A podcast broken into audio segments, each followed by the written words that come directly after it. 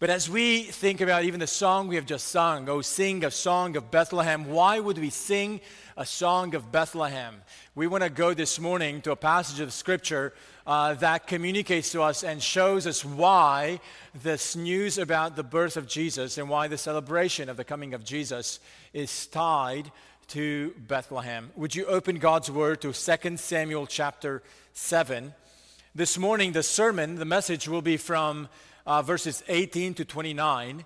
But it would help us, especially for those who are just visiting us, perhaps for the first time, or if you were not with us last week, it would help us to read the whole chapter to understand what it is that David is responding to.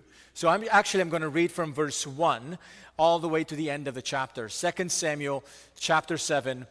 We will read what is known as the Davidic covenant, and then the message this morning will be on the response to this Davidic covenant, the response to God's kingdom promises. Let's listen to God's word this morning as we are gathered together. God's word says, Now, when the king lived in his house and the Lord had given him rest from all his surrounding enemies, the king said to Nathan the prophet, See now, I dwell in a house of cedar, but the ark of God dwells in a tent. And Nathan said to the king, Go do all that is in your heart, for the Lord is with you. But that same night, the word of the Lord came to Nathan Go and tell my servant David, Thus says the Lord, Would you build me a house to dwell in? I have not lived in a house since the day I brought up the people of Israel from Egypt to this day. But I have been moving about in a tent for my dwelling in all places where I have moved with all the people of Israel, did I speak a word with any of the judges of Israel, whom I commanded to shepherd my people Israel, saying, Why have you not built me a house of cedar? Now, therefore, thus you shall say to my servant David, Thus says the Lord of hosts, I took you from the pasture, from following the sheep, that you, sh- you should be prince over my people Israel. And I have been with you wherever you went, and have cut off all your enemies from before you. And I will make for you a great name, like the name of the great ones of the earth.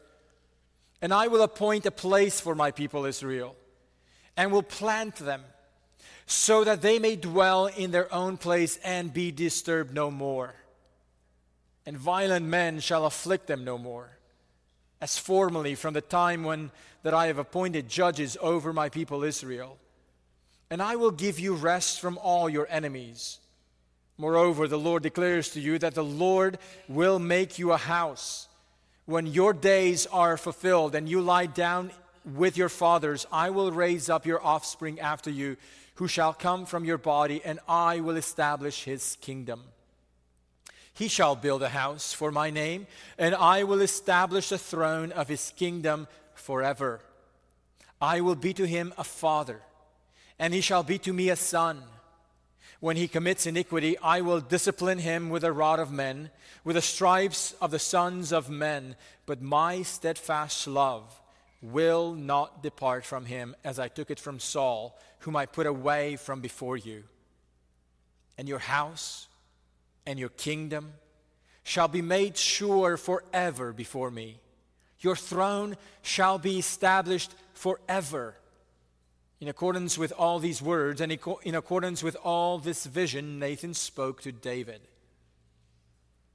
Then King David went in and sat before the Lord and said, Who am I, O Lord God, and what is my house that you have brought me thus far? And yet this was a small thing in your eyes, O Lord God. You have spoken also of your servant's house for a great while to come, and this is instruction for mankind, O Lord God. And what more can David say to you? For you know your servant, O Lord God, because of your promise, and according to your own heart you have brought about all this greatness to make your servant know it. Therefore, you are great, O Lord God. For there is none like you, and there is no God besides you, according to all that we have heard with our ears. And who is like your people Israel, the one nation on earth whom God went to redeem to be his people, making himself a name and doing for them great and awesome things by driving out before your people, whom you redeemed for yourself from Egypt, a nation and its gods? And you established for yourself your people Israel to be your people forever. And you, O Lord, became their God. And now, O Lord God, confirm forever the word that you have spoken concerning your servant and concerning his house, and do as you have spoken. And your name will be magnified forever, saying, The Lord of hosts is God over Israel, and the house of your servant David will be established before you. For you, O Lord of hosts, the God of Israel, have made this revelation to your servant, saying, I will build your house. Therefore, your servant has found courage to pray this prayer to you. And now, O Lord God, you are God, and your words are true. And you have promised this good thing to your servant. Now, therefore, may it please you to bless the house of your servant, so that it may continue forever before you. For you, O Lord God, have spoken and with your blessing shall the house of your servant be blessed forever. Amen. This is the word of the Lord. Would you join me in praying and asking God to bless the preaching of this message and uh, the hearing of it? Let's pray. Father, you have revealed to your people, you have revealed to David and now to us through this word your plans with your kingdom. Father, we pray that as I preach this word, you would speak through me, that you would help me in proclaiming this word, and that you would help us all hear it. And may the reign that you have planned and designed to have over your people, may that reign be clear over us and to us today. We pray that in the name of Jesus, uh, through the presence and the power of your Holy Spirit. Amen. The words we have just read uh, are known as the covenant God made with David, or the Davidic covenant. While David took the initiative to build a house or a, a temple for God, uh, the Lord graciously but firmly said, No, thank you, David. The hopes I have for my people are uh, not yet ready for me to stay and dwell with them in an established house. Uh, so, not yet. And God said, Actually, I'm about to do something amazing for you. I will build a house for you. Not a house of bricks, not a house of mortar, not a house of, of wood, as David uh, thought to build for the Lord. A house of, of some special features that only God is able to, to plant in, to put. So here's a picture of God the builder of a house for David. And just to refresh ourselves, the, the four special features that God promised to build into this house for David had uh, unique elements. And these unique elements are a house of kings, or a dynasty of kings who would come out of David's body a throne that will last forever, kings who will have a father son relationship to God, and an unending love that God would show towards the kings coming out of David's house. House of Kings, a throne that will last forever, a father son relationship, and an unending love. These are the features that belong to the Davidic covenant, to the house God promised to David. Uh, these features are not fairy tale elements, though some of them may uh, come across as so to the modern ear. Uh, this is the reality that God has purposed to bring to his people. God promised to establish a permanent kingdom with a throne that will last forever.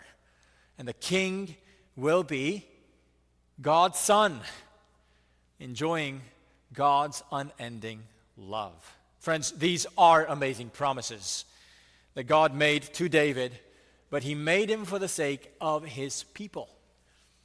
What we get in this text is in a passage that we will focus on in the sermon this morning, in the second half of the, of the chapter from verses 18 to the end. What we get in the passage this morning is to see how David responded to these amazing promises. God's promises are not only um, good for David, even though David is the original audience of these promises. But these promises are also relevant for us in our lives today. And this means that David's response to these promises are a guide for us today how we too should respond to these great promises. Uh, we're not the direct recipients of these promises. These promises were made to David, not to us. And yet, David's response shows how the people of God, who would be the beneficiaries of these promises ultimately, how the people of God must respond to these promises. So let's look at the way the first king responded to these promises and learn from him how we too should respond to these kingdom promises. This prayer that David prays is divided up in two major parts, uh, two big areas. Uh, the first part, verses 18 through 14 uh, through 24, we see David's, I would call it humble awe. David's humble awe. And then in verses 25 to 29, we see David's confident dependence. David's confident dependence. So, what does this passage teach us? It teaches us to respond with humble awe and with confident dependence on the God who is able to do what he promised. Respond with humble awe and confident dependence on God to do what he promised. Let's look at David's prayer and how it begins. When David hears what God plans to do for him, his response is it's rich in praise and awe towards God. We see that in verses 18 through 24. But the beginning of his response has some surprising elements. I wonder if you saw and noticed the very first detail the narrator would tell us about David's response as he just heard these amazing promises from God. Did you catch his body posture? David went in, presumably to the tent where the ark of the Lord was. David went in and sat before the Lord. And he's about to respond to God with prayer, but he is doing so in this moment in which all he can do is just sit down before the Lord. Now, in chapter 6, when David brought in the ark of, of, the, of the Lord into Jerusalem, uh, we have picked up on some details about the way David responded and his body posture when, the, when he brought the ark into Jerusalem. As a matter of fact, chapters 6 and 7 need to be read together. They are uh, a special section in the book of 2 Samuel where the narrator tells us what this king did to bring the presence of the Lord through the Ark of the Covenant close to him. That's chapter 6. And now in chapter 7, we get to see how this king desired to establish a permanent dwelling place for, for the Ark of the Lord. Uh, there are two chapters that belong together. But the response David has in chapter 6 is very different than the response he gets in chapter 7. If in chapter 6 he was so overcome by joy that he had danced before the Lord because finally the ark of the covenant could be brought safely into the capital city. He couldn't believe it. So he, he humbled himself by dancing before the Lord. But here, when God reveals to him what he is about to do for David to build him a house, a permanent house, a permanent dynasty, David's heart attitude and his body is so affected that he remains motionless. Have you ever thought that there's something spiritual even in just sitting before the Lord? Even that can be an act of responding appropriately when you don't know what to say or what to do. Just sitting before the Lord. Oh, friends, even this body posture is a clue of David's heart attitude, an attitude of humility. Have you considered that the simple act of stopping from your regular activity and simply standing still to focus on God in prayer is an act of humbling ourselves before God? Now, the rest of verse 18 unpacks David's humility as he reflects on himself and on his house. Look at verse 18 after David sat down, he says, Who, who am I, O Lord? And what is my house that you have brought me thus far? By this time in David's life, there were lots and lots of stories of dangers that David had experienced, that God had rescued him from. So David says, Oh Lord, you have brought me so far. And then in verse 19, he says, And yet this was a small thing in your eyes, O Lord.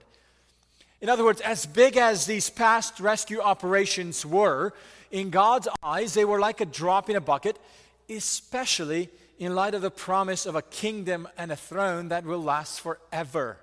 And of kings who will have a father son relationship to God, and of God's unending love towards David, David could really say, that what was ahead of him was definitely way greater and grander than all the things he had experienced from God and with God so far. Here's a man at the apex of his career. He has reached the top of the ladder. He accomplished what he had hoped for, and yet he realizes he realizes that all the past experiences that he has had with God are a small thing compared to what God was planning to do beyond him.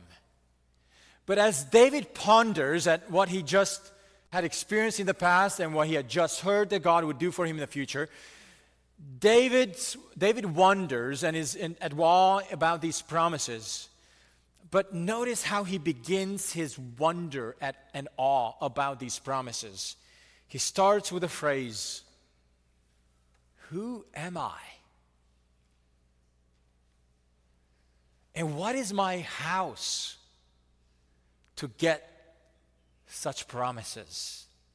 Oh, friends, these words come from a heart that does not think highly of itself. There's no entitlement, there's no uh, impression of wow, I've worked so hard for this.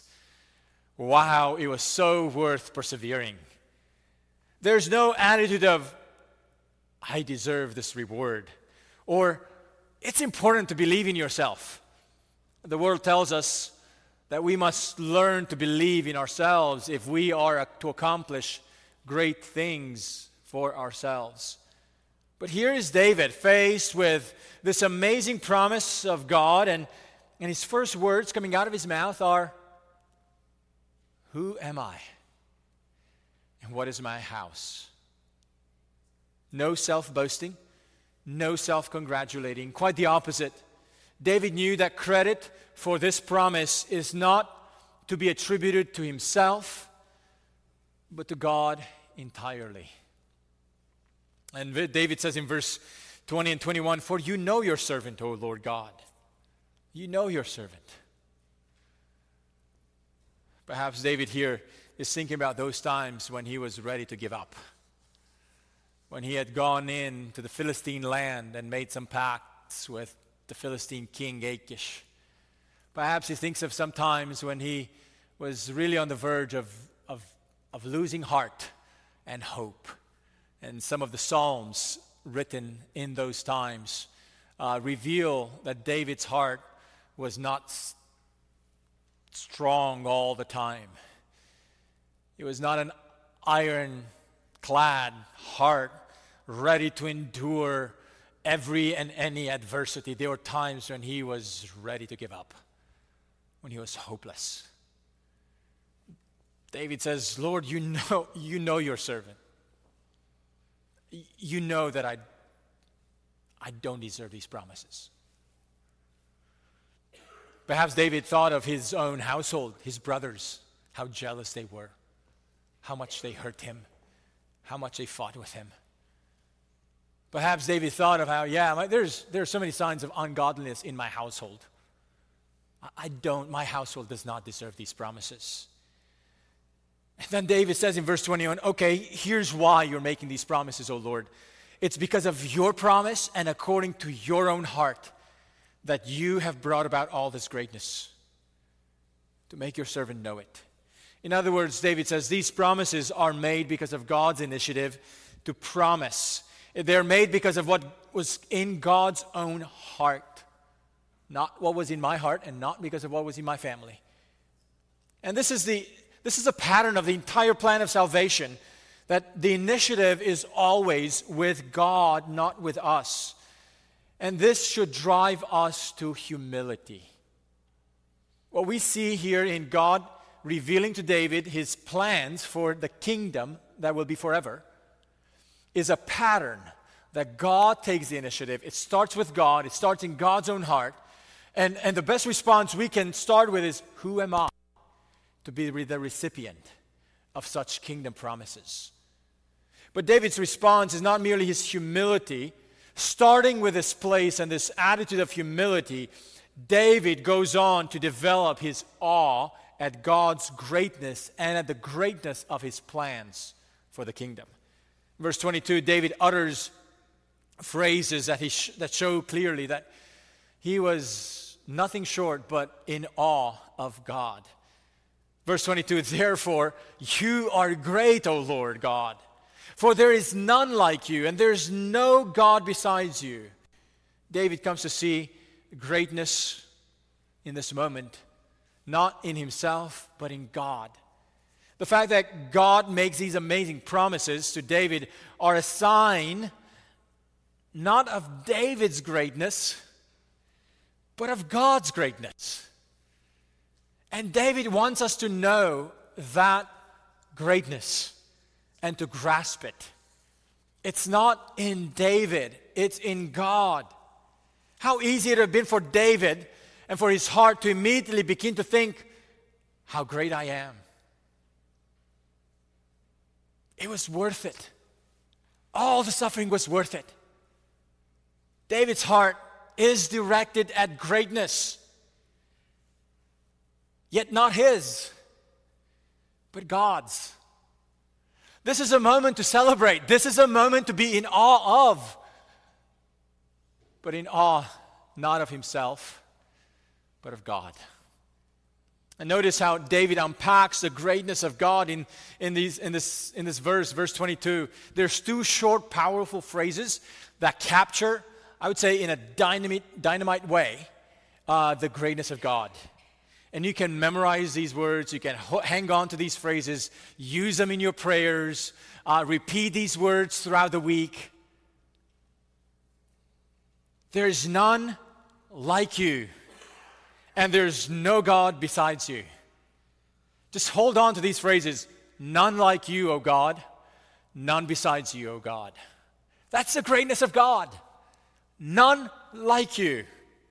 This is the amazement and the wonder that David's heart feels and experiences.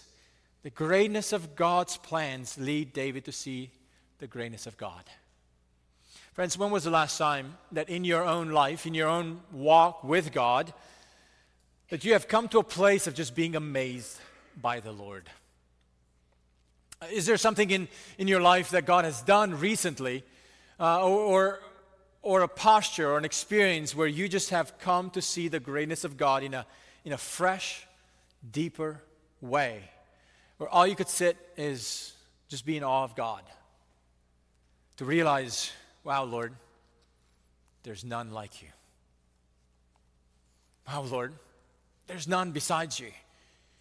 I wonder, I wonder if you can, in your own heart, affirm those in a not just in a rational way, but in an, in an affectionate way. I wonder what might be things in your life right now that actually compete for that reputation with God, that actually are in a competition and perhaps have even overshadowed the greatness of God in your life or seeing the greatness of God in your life.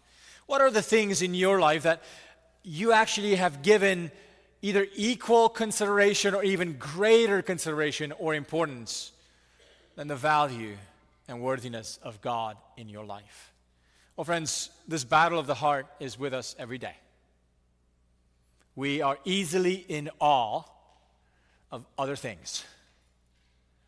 Or even when we are in awe of the things that God may give us, we actually fail to see the awe in the God who gives them to us. So our hearts just are, are robbed of the experience of being in awe of the greatness of God. Oh, friends, we cannot be in awe of God if secretly in our hearts we hold other things to be equal to or greater than God. We, we, we will not be in awe of God if we allow other things to be in greater awe for us. Can you say that in your life there's no one like God? Or that in your life there's no God beside God? At lunch today, if you're going to spend lunch with others, if you're not going to eat by yourself, would you consider talking? What are some things in your life that recently, in the last season, God has convicted you that other things have overshadowed this picture of there's no one like you, oh God? What are some things that particularly your heart has been easily attached to and made more of than necessary so that your heart eh, cannot right now say, or it's been difficult to say, Wow, oh Lord, there's none like you. Share that over the lunch conversation. And if you're having lunch by yourself, consider sticking around the service and just hanging out until somebody will go to lunch somewhere and you can join them. Don't eat by yourself, have lunch together with others. But here the aim is to consider what is in your heart that you and I, what is in my heart that you and I uh, are lured to see bigger than the Lord. Let David's own response lead you, perhaps even convict you, to consider do you see the greatness of God? Can you say there's none like you? Can you say there's no God besides you? David's humble awe of God helps him to have a high view not only of God, surprisingly, when David has a high view of God, the follow up is that he actually has a high view of God's people as well. I wonder if you see that in verse 23. After, after in 22, he says, Who is like you? In verse 23, David asked, And who is like your people, Israel? Now, what causes David to have a high view of the people of God? It's not their strength or abilities, it's not their special pedigree or background. David has a high view of God of the people of God because of God's initiative to rescue them in their neediness. Do you see it in verse 23? Who is like your people Israel? The one nation on earth whom God went to redeem to be his people. David has a high view of God's people because they were in need of rescue, and God took the initiative to go and redeem them. God's redemption of Israel was not to give them independence, but to make them belong to the Lord, to make them be his people. When David looks at God's work with his people in the past, David cannot help but have a high view of the people of God because of the greatness of God's work for them in the past. Now, today, the people of God, whom God went to redeem, is not limited only to one nation. Because God's salvation was designed through this one people and one nation, Israel, to use them to bring God's salvation and redemption to the ends of the earth. So for us today, in the 21st century, the people of God include all those who repent of their sins and trust in Jesus for salvation. All those who hear the voice of the great shepherd, Jesus, calling out to them, and they hear his voice in the sense that they hear and are convicted that they need to repent and turn to him. And those who hear it and those who are his respond. They actually respond to the voice of the shepherd. And they come to him. And they are included in this one big gathering of a, of a, of a, of a, of a on a pasture, on a sheepfold. And Jesus said, I have other sheep that are not yet part of this fold. He's talking about those who would come to become, become part of the people of God, even though they were not Israelites. Friends, this gathering of people right here is one manifestation of the people whom God is calling to Himself, gathering for Himself. Every day, every, every week when we gather, every day as we live like the people of God, we are His people whom He gathers. The question for us is can we have a high view of the people of God because of God's redemptive work in our lives as well? Uh, some people have a hard time having a high view of the people of God. And this could be because of the various reasons. Some might be legitimate, others might be illegitimate. An illegitimate reason for not having a high view of God is that perhaps some are so absorbed in our individualistic thinking that we see no need or value in thinking about the larger group of people we belong to uh, Western civilization has moved into this very individualistic type of thinking. It's just me, me, me. And we don't think of our identity in relationship with the larger group of people that we belong to. And particularly, that has affected us as Christians in the sense that even for the people of God, um, we can bring that individualistic thinking in the way we see and evaluate our relationship with God. So that we only think about me and Jesus. Only what Jesus does to you, just your own private walk with the Lord.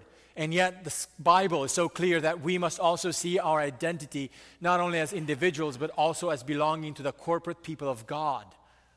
So, some of our, some, one of the reasons why people may have a, a low view of the people of God is because of our individualistic thinking of Western society that has seeped into our religious life.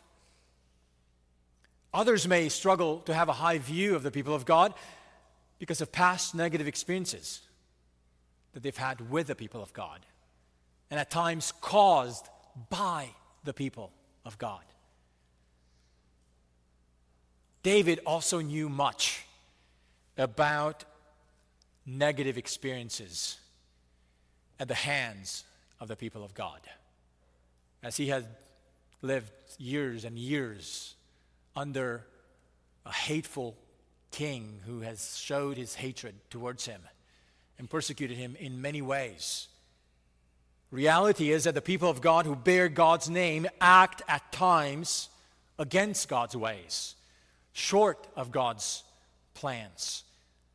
And those experiences often affect our ability to have a high view of the people of God. Do you struggle to have a high view of the people of God? If so, what are your reasons? What are the reasons you might have for not having a high view of the people of God? Of being able to say, like David here, and who is like your people? And David, for the, for the Old Testament times, who is like your people Israel? Can you say, Who is like your people, God, whom you have redeemed? There's none like them. You see how humility, uh, a humble posture of ourselves, enables us to have a high view of God and be in awe of God. And then a corollary, a, a follow up of that is that we actually have a high view of the people that God redeems. Not because they deserve it, because of God's redemption has been so powerful and so awe inspiring in their lives. Well, friends, David has a high view of the people of God, not because they acted well or consistently all the time towards him, but because God has rescued them in marvelous ways. So be in awe of God's people because of God's salvation for them has been awe inspiring.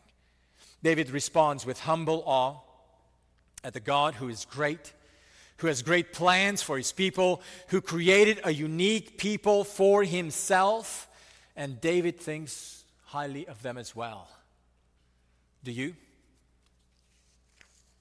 Is this how you view God and his people?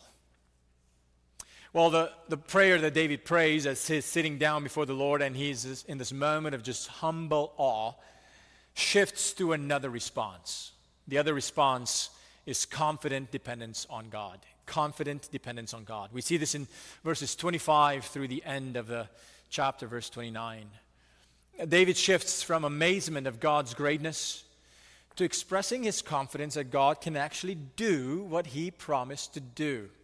It's one thing to hear great promises from God, but then to wrestle in your heart and wonder will this actually truly take place?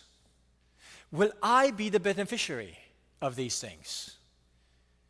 Some things may seem to us to be so, so great that are, they're just too good to be true. And our hearts can sometimes wrestle with us with this doubt, uncertainty of whether or not God will actually do it. Will it really be this way? Do you have those thoughts? Do you know those thoughts in your heart about certain promises that God has made? In this second part of the prayer, David casts his confidence that the Lord is able to do it. And actually, David shows us that he's confident that the Lord will do it because he's asking the Lord to do it. We see this confidence several ways. In verse 25, David asks and says to the Lord, O Lord God, confirm forever the word that you have spoken concerning your servant and concerning his house, and do as you have spoken. Well, friends, David asks God to do what he has spoken. What a great pattern for us to use in our prayers. To read God's promises and say, Lord, would you now do what you said you would? And David realizes that when the Lord will fulfill these promises, the Lord's name will be magnified. So David says in verse 26, and your name will be magnified forever. When? When the Lord will be over his people Israel, when God will establish the promises that he has made. David asks God to do what he has spoken because God took the initiative to speak and to reveal his plans, not David. He says, Lord, I have the courage to speak to you this way because you started this, because you took the initiative. That's why I'm confident. I'm not confident in the fact that I took initiative. I'm confident in the fact that you took the initiative. And this shows us a sweet pattern of prayer uh, in our own prayer lives. Let your prayers be shaped and molded by Scripture, by the things you read in the Bible. It's important to spend time in prayer by actually mixing reading of God's Word and meditating of God's Word with actually responding back to God in prayer. Friends, consider your prayer life. Is it combined with Scripture reading and meditation on Scripture? Or is your prayer life just sending to God a, a wish list of desires, uh, a honey-do list? Uh, we are told by the Lord to cast all our cares on Him, so it is entirely appropriate to send to the Lord your honey-do list. Whatever burdens you, whatever needs you have, nothing is too small or too great for you not to bring to the Lord in prayer. So I don't want you to feel discouraged about sending those requests to the Lord in prayer. But what I'm asking you is is your prayer life all about that? Or primarily about that? Here in this passage, we see the pattern where David hears from the Lord And David says, Lord, I want to turn this, I want to turn this back on you. I want to put my confidence that what you have said, you can do. So I'm asking you, would you do what you have said? This is David's prayer. A prayer life that is molded on the promises of God's word, using scripture and turning scripture into prayer. Well, friends, consider how in David we see scripture marinating his prayer life in this moment. Do the same. David's confidence in God extends also in confidence in his word. Verse 28 Now, O Lord, O Lord God, you are God and your words are true. How do we know the Bible is true? Because God is God. Because of who God is, we can count on the fact that His words are true. Well, friends, how is your heart's view of God's word and His promises? A high view of God will lead us to a high view of His word. Do you struggle with doubt, with uncertainty that God said uh, in the, what God said in the Bible is actually the case. Friends, if you are struggling with those doubts, don't ignore them. Don't hide them. Don't shove them down. Come and talk to, a, to someone in this congregation about your wrestling with this confidence in God's Word. We, we don't want you to feel like you have to live a sort of a double life putting on a good show on Sunday, but deep down in your heart, you're struggling to believe the words that David had uttered in these moments. Come and talk to us about it. But let me just consider one evidence. Consider how God has stayed true to his words. In the unfolding of history, the kings in the Davidic dynasty have been cut off with the Babylonian exile, the David kings have all died. And there's a long season when there's no king from the Davidic line on Israel's throne. As a matter of fact, around the turn of the millennium, Herod was on the throne, king of the Jews. He was not a Jew. Reality is, the Davidic kings and their line has been broken off. And yet, when Jesus announced his birth, or when God announced the birth of Jesus, God made a promise to Mary that the child to be born of her will receive from God the throne of his father David. Jesus was the last king in the Davidic line. Jesus revived the Davidic line. And with his coming, there is no need of another king reigning on the throne of David. Jesus is the last king who is able to reign on the throne of David forever. He has come, he died, he was raised from the dead, he ascended at the right hand of God the Father. He will come again, reigning as a king. Friends, what God had told David, the promises are true. You may have a hard time believing all the details that might be in the Bible. But God's word is true because God is God. And what we see here is that God has indeed sent the king who would make all these promises come to a climactic fulfillment. In the next few Sundays, we will look at other Psalms that speak about God's kingdom promises, foreshadowed in the Old Testament and then fulfilled in Jesus.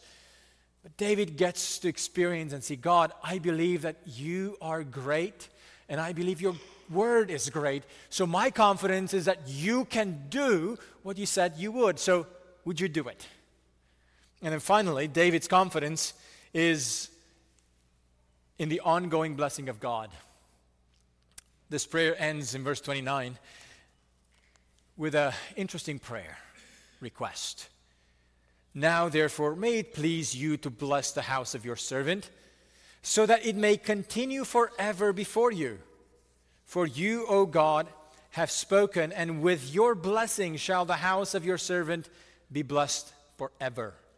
David realizes that what God promised to do is not simply a one time shot or an automatic process. The promise is dependent on God's ongoing provision and blessing so that it will be carried out. The perseverance of this royal dynasty is dependent on God's ongoing blessing. That's why David asks for it. This shows that God's promised kingdom is not a one time event, but an ongoing unfolding of the promises of God in dependence on the Lord who gives the blessings and in the, on the king who knows he needs God's ongoing provision for this house to continue to endure. Some of us maybe feel open to hold a promise to the promise of God, but then have no category of engagement with or dependence on God. We just want the goody, but not the relationship. We just want the gift, but not the dependence on the giver. We want the final product, but are not interested in the journey of the ongoing dependence on the Lord. But it does not work this way, and David shows it to us in this last verse. Oh Lord, oh Lord, with your blessing shall the house of your servant be blessed forever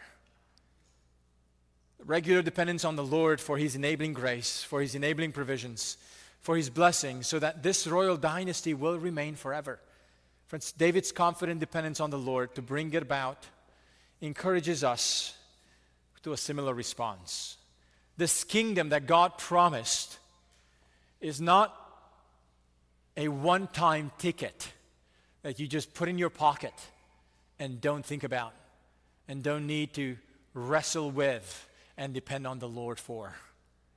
David shows us that these, promise, these promises for the kingdom are actually calling on us to constantly and regularly engage with God and be dependent on and ask for and look for and be open for and hunger for His blessings so that these promises will endure for us as well. Great promises for a kingdom that will never end.